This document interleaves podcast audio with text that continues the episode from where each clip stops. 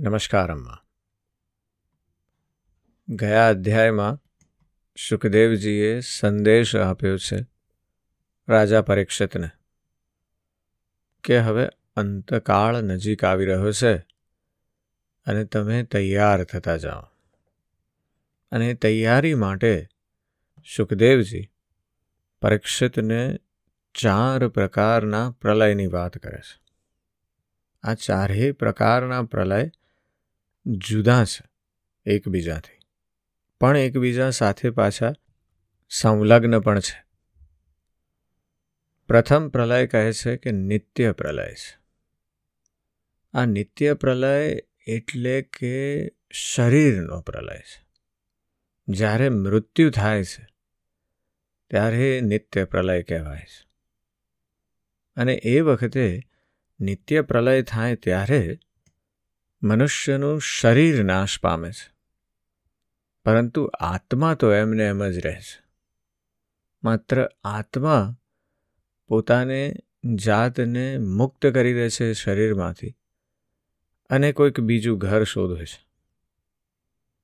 બીજો જે પ્રલય છે, એ નૈમિતિક પ્રલય છે કે જ્યાં ભગવાન બ્રહ્મા હવે પોતાની રાત્રિ થતાં સૂવા માટે જાય છે. જેટલો સમય એમનો જાગવાનો છે, એટલો જ સમય એમનો સૂવાનો છે. આ એવા પ્રકારનો પ્રલય છે કે જેમાં આખું બ્રહ્માંડ સંપૂર્ણપણે ધ્વસ્ત નથી થઈ જતું. પણ બ્રહ્માંડ જે ભૂ ભુવ અને સ્વ ત્રણ લોક છે, એ નાશ પામે છે. એ બ્રહ્માજીમાં લીન થઈ જાય છે. અને નારાયણ પણ એ જ સમયે સૂવે છે. જે ત્રીજો પ્રલય છે, એ પ્રાકૃત પ્રલય છે. અને આ સમયે તો બ્રહ્માજી પણ વિસર્જન પામે છે. અને હવે એ બ્રહ્માંડમાં કશું જ રહેતું નથી. ના સ્વપ્ન જાગ્રત કે સુસુપ્તિ અવસ્થાઓ છે, ના આકાશ, જળ, પૃથ્વી, વાયુ, અગ્નિ કે સૂર્ય છે. બધું શૂન્યવત બની જાય છે. એટલે કે જાણે આપણે બિગ બેંગની વાત કરી હતી અને બિગ બેંગ પાછો આખું જાણે બિગ સંકોચન થયું. એવી રીતે બ્રહ્માંડ બધું સંકોચાઈ જાય છે. અને એ સમયે પુરુષ અને પ્રકૃતિ બંને શક્તિઓ કાળના પ્રભાવથી ક્ષીણ થઈ જાય છે અને પોતાના મૂળ સ્વરૂપમાં લીન થઈ જાય છે. એક જ માત્ર સ્પેસ છે, બીજું કશું જ નથી સ્પેસમાં. અને એ ચક્ર પણ પાછું ચાલતું રહે છે. ચોથા પ્રકારનો જે પ્રલય છે, એ આત્યાંતિક પ્રલય છે. આ પ્રલય એ મોક્ષ માટેની વાત છે. પ્રલય એટલે બધું ખરાબ જ હોવું એવું નહીં. પ્રલય એક અંત છે બીજી શરૂઆતનો.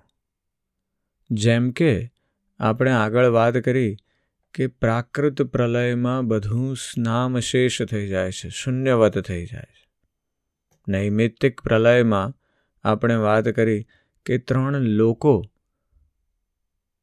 નામશેષ થઈ જાય છે. ભૂ, ભુવા અને સ્વહ. પણ મહરલોક જે છે, એ એનાથી પણ ઉપર છે. એ લોક તો રહે જ છે. એવો લોક પ્રાકૃત પ્રલયમાં પણ રહેતો નથી. પણ એ બધાની, એ અંતની પાછળ શરૂઆત પણ છે. કંઈક નવું થવાનું છે. પણ આત્યાંતિક પ્રલય જે છે, એ તો સાવ જુદી વાત છે. અને એ છે મોક્ષની વાત.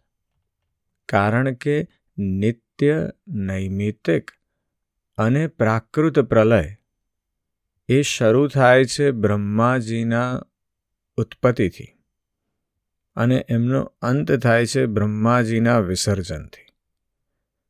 પણ આત્યાંતિક પ્રલય છે એ તો પેલો આત્મા જે છે એનું મિલન છે.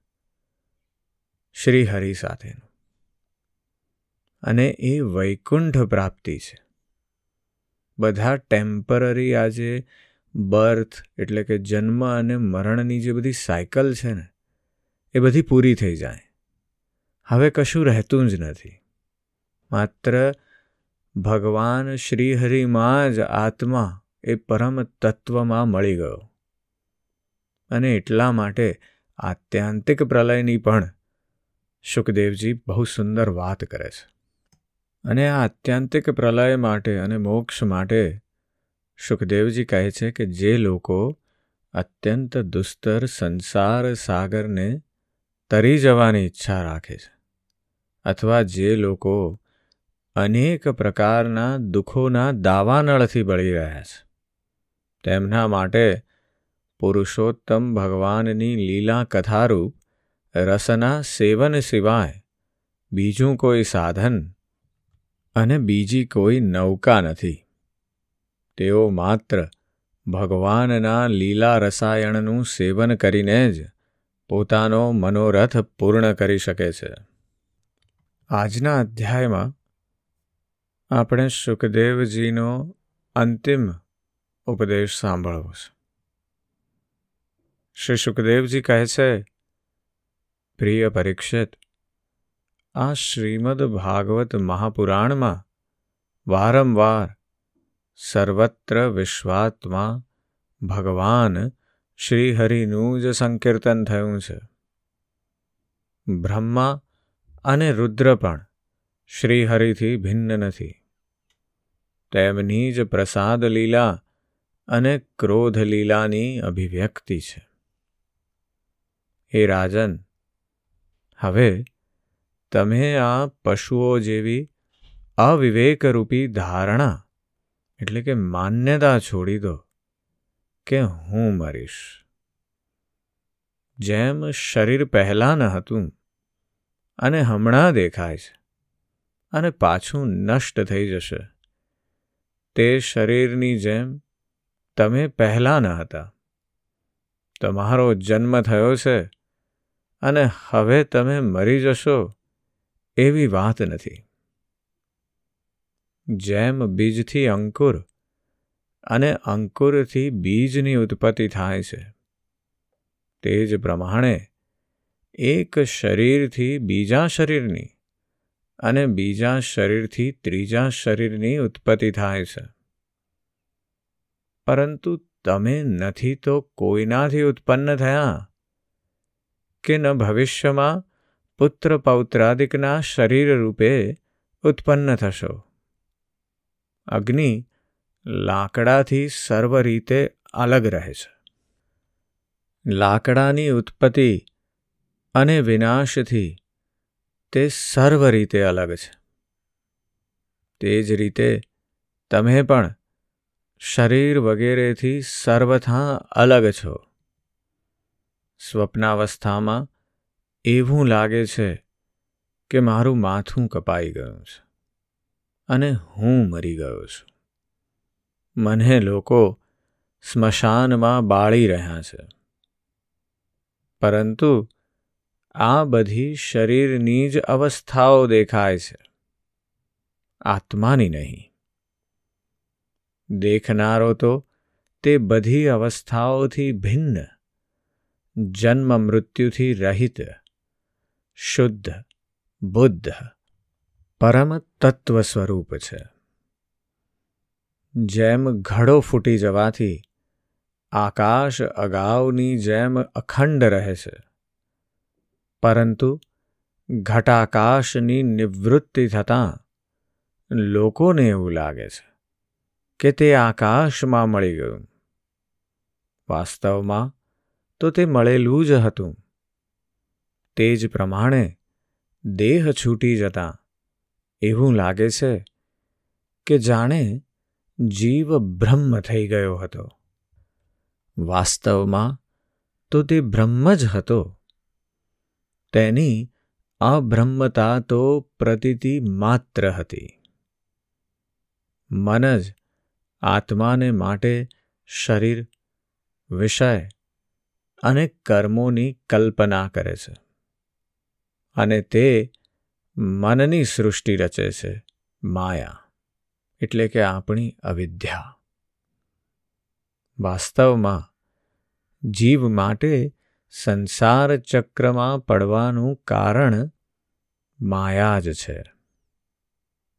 જ્યાં સુધી તેલ તેલ રાખવાનું પાત્ર દિવેટ અને અગ્નિનો સંયોગ રહે છે.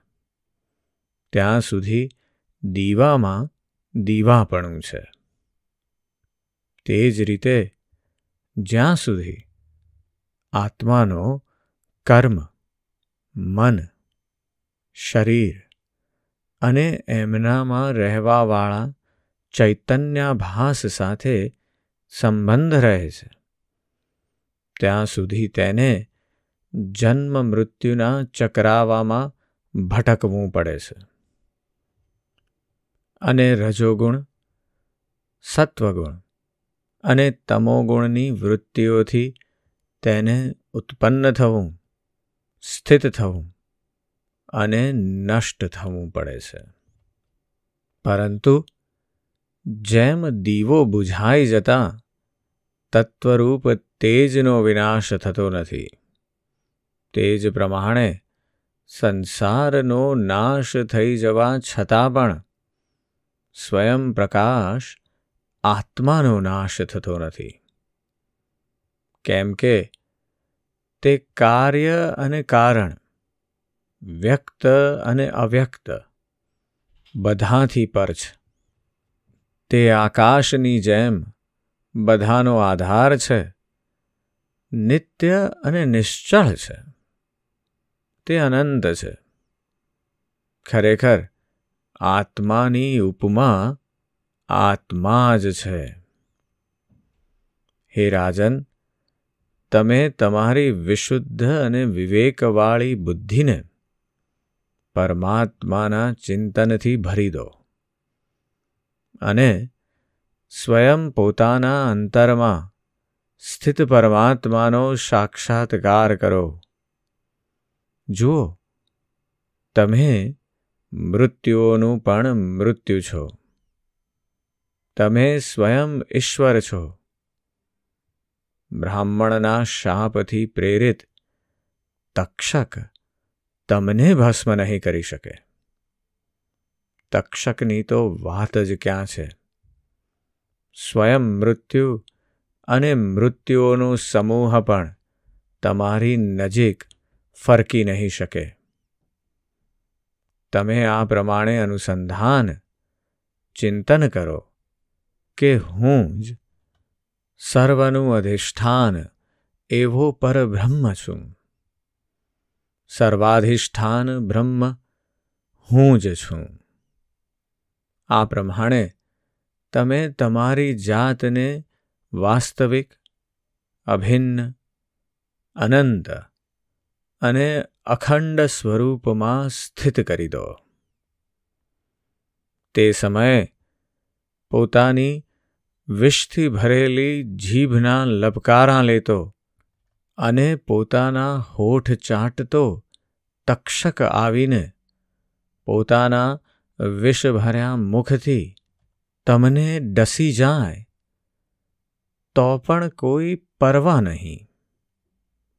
તમે તમારા આત્મ સ્વરૂપમાં સ્થિત થઈને, આ શરીરને તો શું સંપૂર્ણ વિશ્વને પોતાનાથી ભિન્ન નહીં દેખો. આત્મ સ્વરૂપ પુત્ર પરીક્ષિત, તમે વિશ્વાત્મા ભગવાનની લીલા સંબંધી જે પ્રશ્ન કર્યો હતો, તેનો મેં ઉત્તર આપી દીધો. હવે વધારે શું સાંભળવા ઈચ્છો છો? આજના અધ્યાયમાં સુખદેવજી રાજા પરીક્ષિતને બહુ સુંદર રીતે સમજાવે છે કે આત્મા અને જીવનો સંબંધ શું છે? આપણા મનુષ્ય જીવનનો અર્થ એ છે કે આપણે આત્માની ઉર્ધ્વગતિ તરફ પ્રયત્ન કરીએ. મોક્ષ માટેનો પ્રયત્ન કરીએ. કારણ કે જે શરીર છે, એ તો નષ્ટ થઈ જવાનું છે. પણ આત્મા નથી નષ્ટ થતો. એનું કારણ એ છે કે આત્યાંતિક પ્રલય સુધી તો આત્મા નષ્ટ થવાનો છે જ નહીં. અને એટલા માટે આપણે પ્રયત્ન એવો કરવાનો છે કે જેથી આપણને આ જે જન્મ મળ્યો છે, મનુષ્ય જન્મ. એનો સંપૂર્ણ ઉપયોગ આપણે આત્માની ઉન્નતિ માટે કરીએ. કે જેથી એ ચૈતન્ય તત્વ સાથે મળી જાય. અને જ્યારે એ ચૈતન્ય તત્વ સાથે મળી જાય, ત્યારે આ બધું ફરી ફરી વાર જોવાનો વખત જ નહીં આવે. એટલે સુખદેવજી પરીક્ષિતને સમજાવે છે કે મૃત્યુરૂપી નાગ આપણને ડસી જાય તો એની ચિંતા નથી કરવાની. કારણ કે આત્મા તો અજર અમર છે. એટલે આપણે ચિંતન શું કરવાનું છે? કે હું જ સર્વનું અધિષ્ઠાન એવો પરબ્રહ્મ છું. સર્વાધિષ્ઠાન બ્રહ્મ હું જ છું. અને બસ એ જ બ્રહ્મ સ્વરૂપમાં આપણે આપણી જાતને સ્થિત કરી દેવાની છે.